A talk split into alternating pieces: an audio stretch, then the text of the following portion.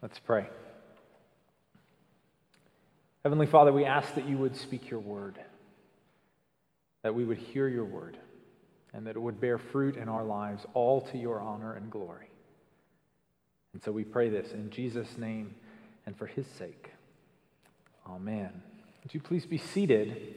And as you're being seated, if you would turn to Romans chapter 6, read this morning as we continue in our series through the book of Romans. Romans chapter 6. So, Bible scholar Don Carson tells of an experience that he had in Germany. He became friends with another man there learning German in the same program that he was in. Carson learned that this other man would regularly make use of the town's red light district. And Carson got to know this man well enough to say to him, You were raised in a Christian home, in a Christian school. You know the God of the Bible does not want you doing that. And the man replied, Ah, God is good. He's bound to forgive us. That's his job. Now, see, up to this point in the book of Romans, Paul has gone to great lengths to show that every single human person is guilty before God. But he's also shown that through Jesus, God's grace has been poured out on us. So much so that at the end of chapter 5, it says, Where sin increased, grace abounded all the more. God's grace just permeates everything and swallows up our sin. And so, the incorrect thinking goes, can't we just keep sinning and not worry about it? I mean, God's bound to forgive us. It's his job, right? If God's grace is so amazing, does, does it matter what we do anymore? Unfortunately, this is actually precisely what many in our wider church believe even today. But no, Paul declares.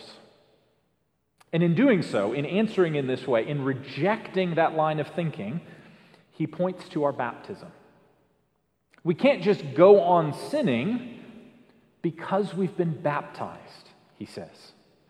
We've been united with Jesus himself, so we must repent and turn away from sin. Yes, there is grace and forgiveness when we do sin, and the call here is to turn away from all sin, even the ones we kind of like, specifically because, as we'll see, because we have been baptized and joined with Jesus.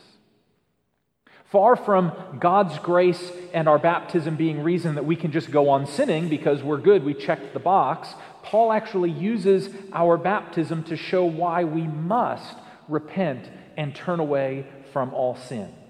He doesn't allow this to be license to sin, but he uses it as the very reason we must stop.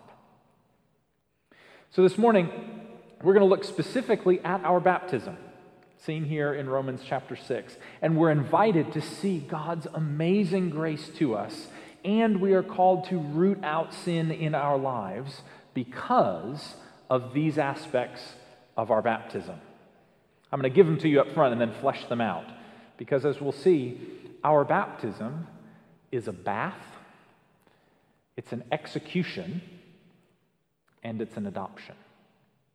It's a bath, an execution, and an adoption.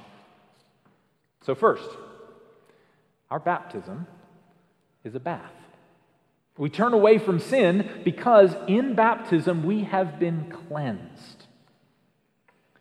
So, one of my favorite things I get to do is help prepare people for baptism. And so, when I meet with people, especially when I meet with children to prepare them for baptism, I like to ask them, you know, what comes to mind when you think of a lot of water? You know, what's something you do with a bunch of water each day?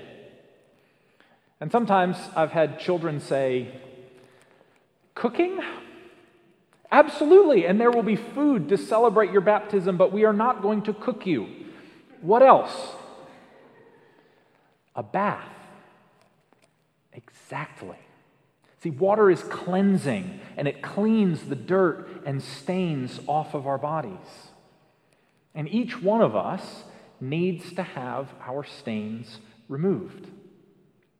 As it says back in chapter 4, blessed are those whose lawless deeds are forgiven, are wiped away, and whose sins are covered. We talked about this last week that because of what Jesus does for us, we are actually made innocent. The sin, the, the stain of sin is removed. Our sins aren't just ignored or accepted, but they're actually paid for and undone and removed, and we are truly cleaned from them.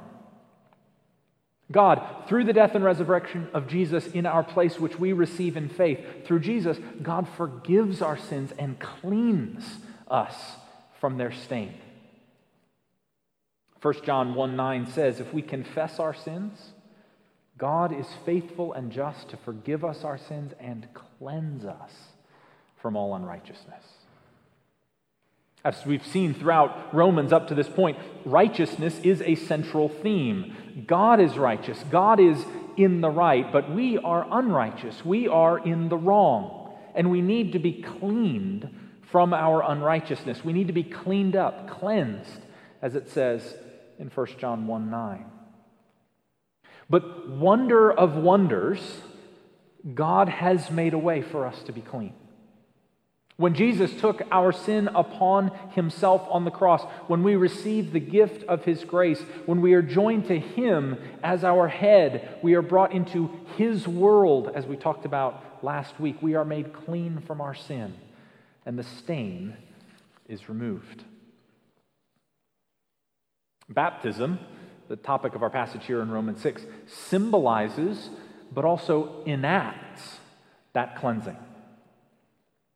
When we trust in Jesus and receive his grace and are baptized into his name, we receive that cleansing that we so desperately need. And baptism makes that cleansing visible.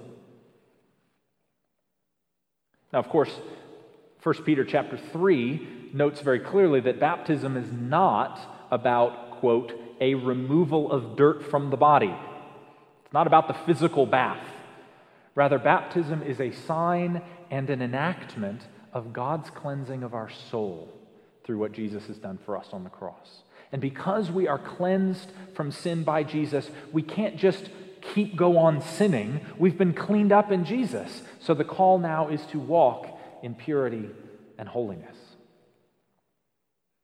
Baptism is a spiritual and life altering bath. Second, baptism is an execution.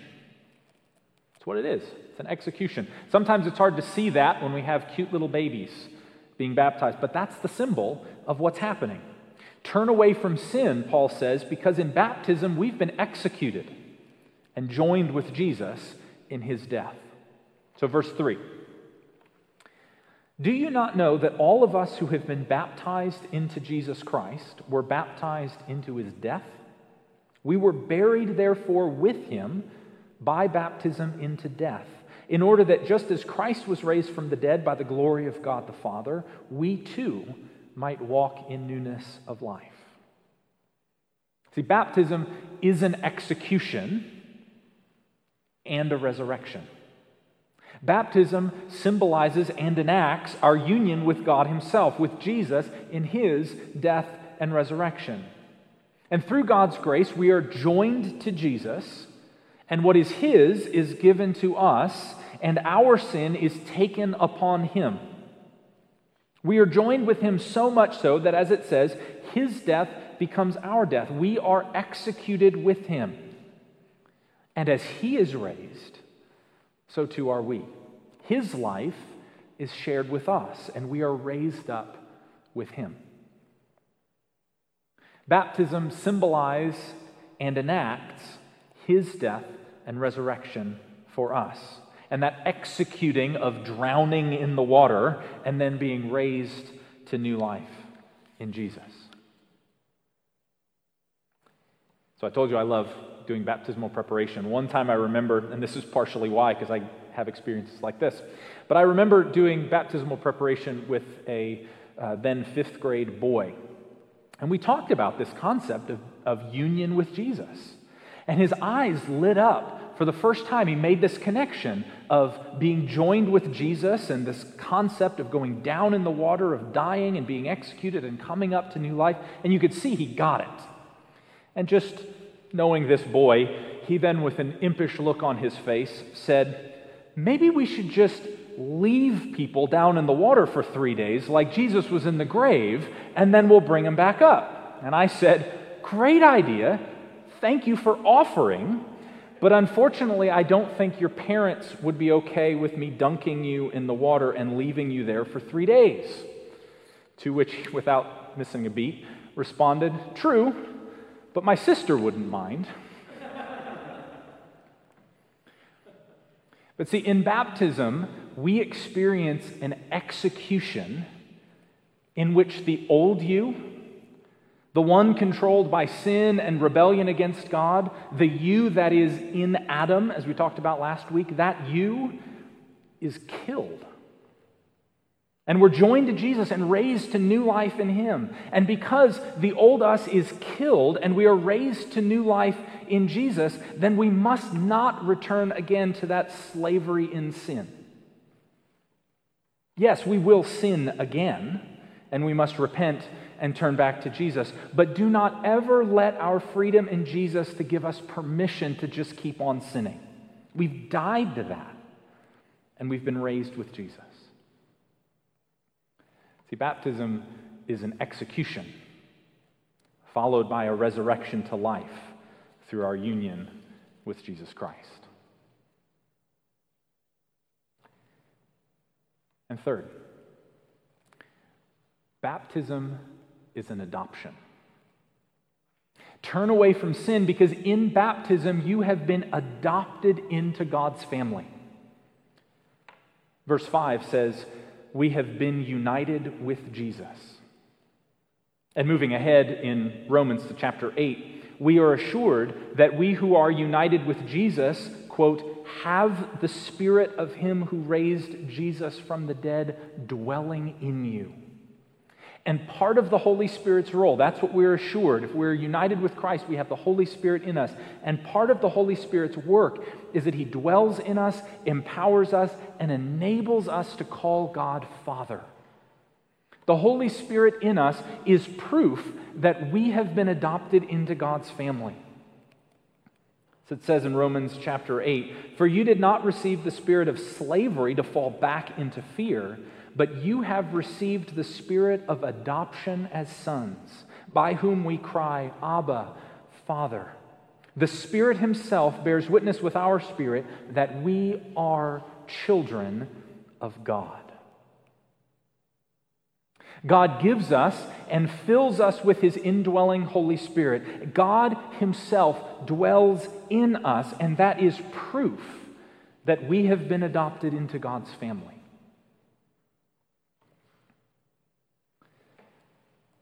Through the process of adopting our daughter about three years ago. Many of you don't know that it was about three years ago. July will be three years. But through that process of adopting our daughter, it's made me ponder my adoption as God's son in a new way. In the adoption process, there is what's known as the family day, or more playfully, the gotcha day. That's the day when it's all official. The paperwork is done, the forms are signed, and now the adoption is made official. Baptism is our gotcha day. It's the day when our adoption into God's family is made formal and official. It's the day when we're invited to the table for the family meal. It's the day that we're given proof that we really do belong to God's family. I want to show you a picture. This is what a gotcha day looks like. This is what we witness when we have baptisms, and this is what happened in our baptism. See, in baptism, our adoption is made official.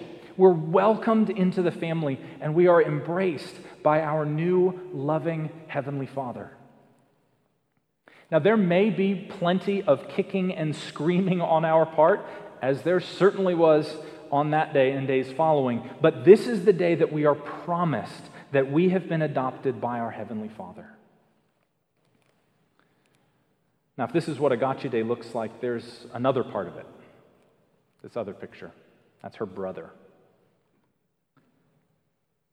We're adopted by God's grace to us, and God becomes our Father. And we are adopted into the church, and the church becomes our brothers and sisters. That's why in our tradition, no one gets baptized alone. No one lives as a child of God alone. We're baptized into God's family. And this, whether we're in this room or stuck at home right now, this is that family. In baptism through faith, we are welcomed into God's family. And as a part of that family, we should never want to go back to being orphans under the slavery of sin. No, you've been baptized, adopted by God. Don't ever choose to go back to that. Baptism is a bath, it's an execution. And thanks be to God, it's an adoption. And so, Paul says, why in the world would you go backwards to the enslavement in sin? In Christ, you have been cleansed. You have been executed with Jesus and raised to new life with him, and you have been adopted into God's family. Therefore, as it says in verse 12, just following what we read today, therefore, don't let sin reign. Don't present your members to sin as instruments for unrighteousness, but present yourself to God as those who have been brought from death to life. Since we are in Christ and no longer in Adam, since we are adopted and our place with God is certain, don't smile at sin. Repent and turn away from it. Don't buy into the lie and convince yourself I'm forgiven and so what I do doesn't really matter, right? No, Paul says, you've been baptized. You've been washed. You've been crucified with Christ and adopted into his family. So live that out. And his point here by turning away from sin. That doesn't mean we will never sin again. But because we are in a new family, we need to do everything that we can to live in righteousness and no longer in sin. That's Paul's specific application here. Because this is true of our baptism in Jesus, because of all of that, root out sin in your life and don't turn back to that enslavement, as he calls it, but live in the freedom of being a beloved child of God. See, in Christ, everything has changed. We've been cleansed, raised up to new life, and welcomed into his family. So, in light of that, in light of our baptism and God's work on our behalf, let us then live in righteousness and purity and holiness. A bath, an execution, and an adoption. Amen.